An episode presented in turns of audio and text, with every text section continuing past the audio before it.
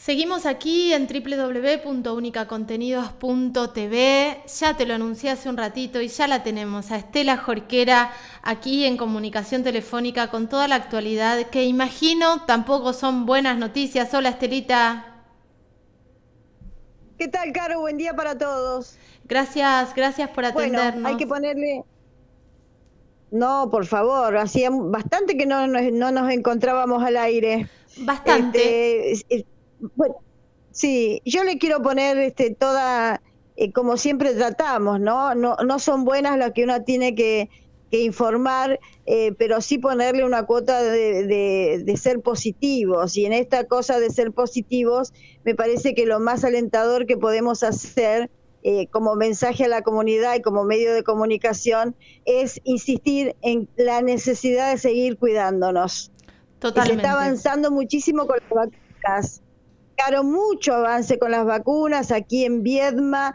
Eh, ayer, anteayer, más de 1.300 dosis eh, se, eh, fueron este, este, administradas. Este, Patagones sigue, estuvimos averiguando cómo está Patagones con las vacunas. Patagones sigue vacunando también a un ritmo importante. Hay stock, no hay faltantes. Desde hace siete semanas consecutiva se está vacunando en Patagones, eh, con una modalidad distinta a la que se aplica en Viedma, pero este, se ha eh, incorporado ahora, y me parece muy importante, Caro, en Patagones están este, los mayores de 70 años, los mayores de 70 que no se hayan vacunado, no es necesario que se inscriban. Tienen que ir directamente al vacunatorio con el documento certifican que tienen más de 70 y si no tienen la primera dosis claramente, le colocan la vacuna. Eh, porque, ¿qué se detectó? Que mucha gente, algunos, alguna gente que reside en las áreas rurales, o tenían problemas de comunicación, o directamente no sabían cómo hacer para a través de las redes sociales inscribirse para poder recibir la vacuna. Entonces, al ser detectada esta situación de este, digamos, sector tan vulnerable de la comunidad, lo que ha dispuesto Provincia de Buenos Aires es que los mayores de 70 no necesitan una inscripción para ir a colocarse la vacuna. Bueno, es una gran noticia. Este era el miedo que teníamos nosotras cuando difundíamos eh, que se tenían que inscribir, que todo el mundo se tenía que inscribir para poder acceder a la vacuna. Eh, evidentemente hubo gente que no se inscribió, que no ve las redes, no utiliza las redes sociales, que no utiliza internet. Entonces, claro. Eh, llamar también un poco a esto. Si vos tenés un vecino, una vecina que crees que por ahí no se conecta, que está encerrado, que no tiene a nadie que vaya a visitarlo o lo que fuere, que le avises que puede ir a vacunarse, ¿no? Claro, y que le ofrezca también esto es parte del cuidado. Si no no tiene la posibilidad de inscribirse, le ofrecemos este que lo podemos ayudar y si no avisarle que si tiene más de 70 y todavía no se vacunó por esta razón, tal vez no quiera hacerlo porque esto es voluntario, no es obligatorio pero si tuvo un problema en la comunicación, está bueno que tendamos esa mano, por lo menos le informemos que ahora si tiene más de 70 no necesita inscribirse en Patagones, reiteramos. Bueno, es una... Y, bueno, lo que, lo que se está priorizando... Sí, claro, y lo que se está priorizando en provincia de Buenos Aires es la primera dosis, todavía no se habla de la segunda. Aquí en Viedma, por suerte, hay sectores que ya también tienen hasta la segunda dosis contra el COVID, pero bueno, son distintas modalidades y también este, hay una diferencia poblacional importante. Eh, decirte también que se conoció un informe epidemiológico, en este caso de Río Negro, eh, sobre la cantidad de, de confirmados, de positivos acumulados, que hasta el momento son 79.497 impresionante, ¿no? Son, son muchísimos. Eh, y sabes que de, las personas que han sido, han resultado positivas, eh, llama muchísimo la atención la edad y esto creo que es un común denominador para el resto, por lo menos en la comarca. Creo que en el país es similar también. Pero fíjate que del total de los casos confirmados, el 24% tiene entre 30 y 39 años un 19% entre 20 y 29. Igual porcentaje el grupo etario entre 40 y 49 años. Fíjate, está como concentrado el mayor porcentaje de contagios entre los 20 y los 49 años. Los mayores de 60, a diferencia de la primera ola, significan un 16% de los contagios y los menores de 20 un 10%. 50 y 59 años también no es muy alto el porcentaje de contagios, es el 12%, pero lo que estamos viendo, este, si recorremos este, las, situaciones que se están viviendo en los hospitales tanto de Viedma como de Patagones, es muchísima los pacientes que este, son jóvenes, muchísimo, la gran cantidad. En Río Negro, Carolina, el 52% eh, de los contagiados fueron mujeres y el 48% eh, hombres.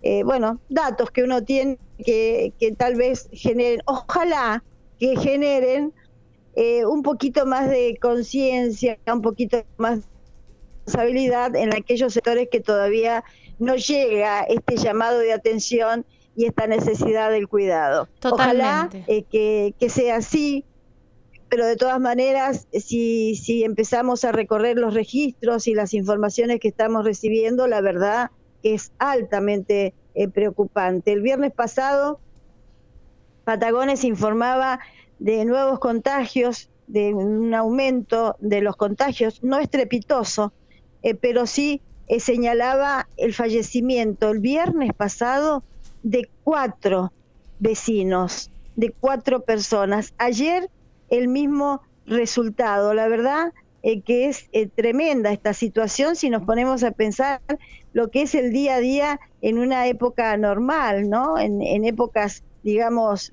eh, sin pandemia.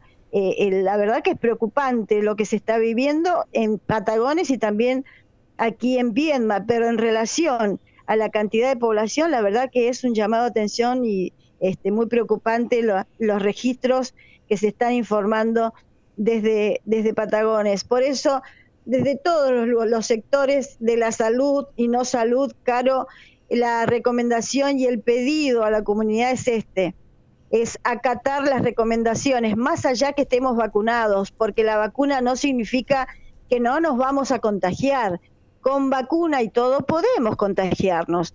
Lo que la vacuna permite o facilita o beneficia es atenuar las consecuencias más graves del virus, pero no la circulación del virus. Es decir, que si estamos vacunados, igual es necesario seguir respetando las recomendaciones de prevención y de cuidado.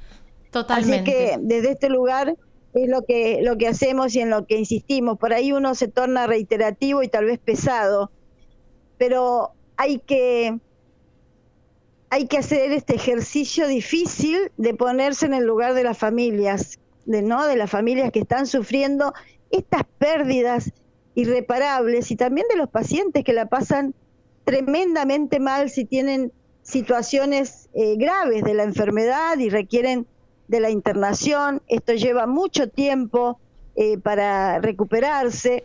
Y sabes que quiero hacer mención a una señora sí eh, Mabel Kroenerger, que es de Río Colorado. Eh, Mabel fue derivada allá por el 24 de abril en forma urgente aquí a Viedma. Ingresó al hospital de Viedma derivada desde Río Colorado directamente a un respirador en la sala de terapia intensiva. Mabel fue la primera paciente que ingresó a la sala de terapia intensiva del SATI con COVID en esta segunda ola. Gravísimo, imagínate el cuadro de Mabel. Bueno, hasta ahora es la segunda sobreviviente de terapia intensiva. Ah. Con eso te estoy diciendo un montón, ¿no? Tuve la oportunidad de, de hablar, uno, viste que a veces uno no lo dice, pero es una práctica común que nosotros compartimos, eh, hacer el seguimiento de la información. Y en este caso, fue el seguimiento de Mabel. Cómo, cómo estaba Mabel, estaba estable, estuvo como 20 días en terapia intensiva y respirada. El 10 de mayo volvió a Río Colorado, volvió al hospital para seguir en, en este proceso de recuperación, ya está en su casa. Yo tuve la oportunidad de dialogar con ella el domingo y me contaba que todavía no recupera la fuerza en las piernas, no se puede parar sola, tiene que usar un andador para apoyarse, eh, pero bueno, y tiene una dificultad en la garganta, una, una pequeña molestia, claro, haber estado respirada durante tanto tiempo te deja esa, esas, esas molestias.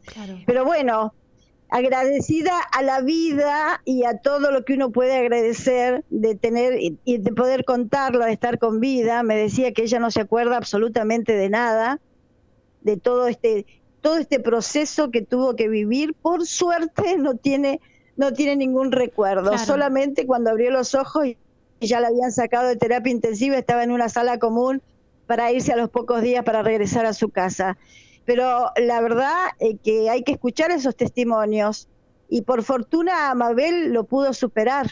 Totalmente. Hay muchísimos, la gran mayoría, que no lo puede contar. Creo que Mabel es la primera sobreviviente. Me parece que hay otra mujer, no quiero errarle, pero creo que hay otra mujer, por lo menos aquí en el Hospital Sati, otra mujer también de Río Colorado. Sabes que Mabel está taxista en Río Colorado y, bueno, y está trabajando ahora para recuperarse y para poder volver a la actividad. Este, tiene 59 años, también la edad significativa, porque es una edad promedio que eh, suele estar afectada por, por el COVID en esta segunda ola. Yo lo quería mencionar para señalar que no es fácil la recuperación, más allá de que gracias a Dios y a los médicos y a toda la atención de la ciencia, eh, Mabel este, está recuperándose.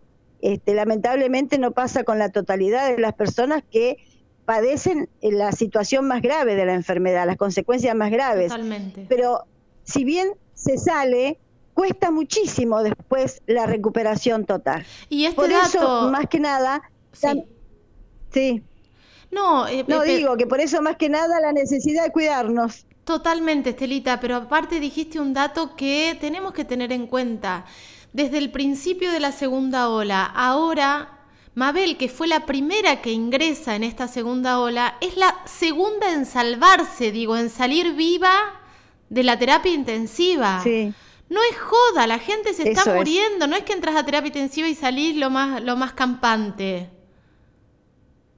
No, no. Claro. No, por eso hay un porcentaje, hay un porcentaje muy importante de, de los positivos eh, que requiere internación. Y de ese, eh, de ese porcentaje de internación también hay otro porcentaje que requiere de la terapia intensiva para poder tener calidad de vida y tratar de recuperarse, que no es fácil y que lamentablemente no está pasando en, digamos, en términos generales a todos los pacientes. El otro día... Por eso la ponía como ejemplo. No, y está buenísimo. El otro día cuando hablaba con Rubén Covalicin, que nos contaba también la situación de la clínica, y él lo que decía era que tenían mm. todas las camas ocupadas, que había internados, internadas de veintipico, de treinta y pico, y uno de cuarenta y nueve, que, que mm. le mandamos toda la energía a toda la gente que está en terapia intensiva. Pero le preguntábamos sobre las vacunas también, porque tenemos que cuidarnos tenemos que, si tenemos la posibilidad de quedarnos en casa, quedémonos en casa, eh, seamos solidarios con las personas que tienen que salir sí o sí a laburar y los que podemos quedarnos, nos quedamos en casa. Eh, pero además, no, nos, no permitamos que nos instalen eh, este miedo a la vacuna, porque los números son contundentes. El 93,5% de las personas internadas en terapia intensiva no se vacunaron. El 5,4 tienen la primera dosis y el 1,1 tienen las dos. Con lo cual está expuesto en las estadísticas que vacunarse salva vidas. Es de una irresponsabilidad atroz que empiecen a decir, no, porque la Sputnik, no, porque la AstraZeneca, no, porque... Basta, por favor, no atentemos contra la vida de la gente. Y bueno, y el que no quiera este, eh, aplicarse la vacuna tiene toda la libertad de no hacerlo porque no es obligatoria. Pero hay muchísima gente, mira, lo dicen las esperas que dan vuelta la manzana en el Polideportivo Fioravante Ruggeri, aquí en Viedma, todos los días. la, la, gente que, que trabaja, los enfermeros que vacunan, los voluntarios que atienden, se, eh, em, empiezan a vacunar, empieza la actividad en el Fioravanti Ruggeri, aquí en Viedma, a las 14. ¿Y sabes a qué hora se están yendo? Pasadas las 20. No, tremendo, O sea que es muchísima la gente que está yendo. Es voluntaria, hay que recordar que es voluntaria, nadie está obligando a ninguna persona que se coloque la vacuna, pero quien quiere hacerlo lo puede hacer con toda la confianza, porque la verdad que yo apuesto a eso. Eh, es, un, es una protección más. No es para que nos saquemos el barbijo, que participemos de reuniones, ni mucho menos. Eh, pero es una protección. Y es como una, escuchaba un médico que decía, es como una barrera que le estamos poniendo al virus con, con la vacuna. Es, digamos, con la única espada que tenemos, más allá de respetar cada una de las recomendaciones. Totalmente, totalmente. Si, respetáramos, si, respetáramos sobre todo las reuniones familiares, este, si no las hiciéramos, si no las eh, no participáramos, no estaríamos en estas condiciones. Esto está más que claro, me parece. Totalmente, está, está gravísima la cosa y tenemos que cuidarnos. Estelita, ¿tenemos alguna información judicial?